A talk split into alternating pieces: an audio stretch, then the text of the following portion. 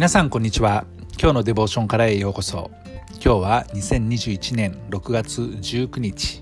今日の聖書箇所は第二列王記1章2節から4節。今日のデボーションタイトルは主に尋ねよです。それでは聖書箇所をお読みいたします。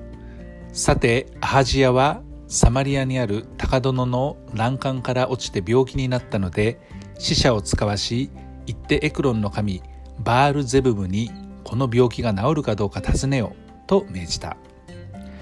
時に主の使いは手しべ人エリアに行った。立って登って行きサマリアの王の使者に会って言いなさい。あなた方がエクロンの神バールゼブブに尋ねようとして行くのはイスラエルに神がいないためか。それゆえ主はこうせられる。あなたは登った寝台から降りることなく必ず死ぬであろう。そこでエリアは登っていった。このイスラエルの王アハジア王が高殿の欄干から落ちて病気になった。つまり怪我をしてしまったということで床に伏していた時にイスラエルの神に自分が治るかどうかということを伺ったのではなくてエクロンの神バールゼブブという偶像の神のところに行って治るかどうか尋ねてこいと。いう命令を出したんですね。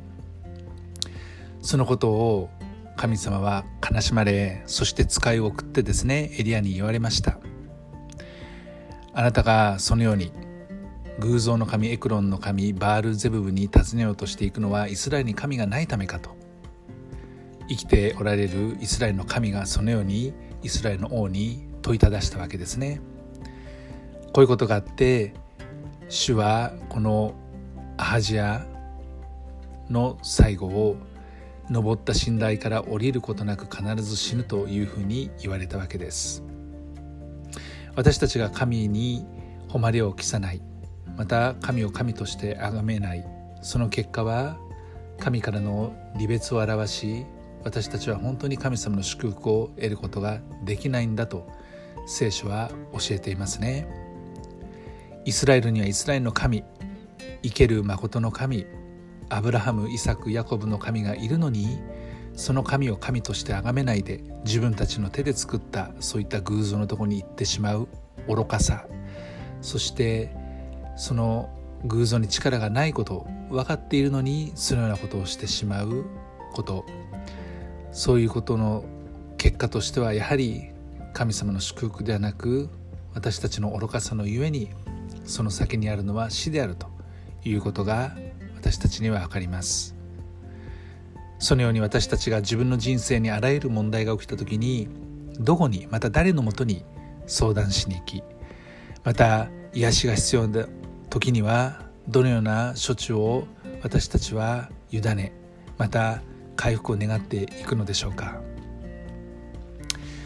イエス・キリストを信じる私たちにとって同じこの神が私たちのことを神と呼んでくださっています。そして私たちはこのお方を自分の神だというふうに呼ぶことができます。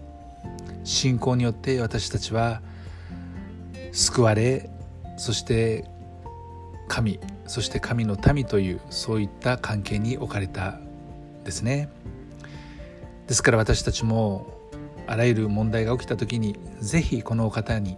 尋ねこの方を信頼し解決やまた癒しを求めていきたいというふうに思います。私たちの主なる神様は天地を創造し今も治めておられ人々の病を癒しそして私たちに必要を与え備えてくださるお方であることを覚えて今日も祈っていきたいと思います。愛する天の父様あなたが私たちの主私たちの神です。あなたに信頼します。主イエス・キリストの皆によってアーメン今日も皆さんの歩みの上に神様の豊かな祝福がありますように。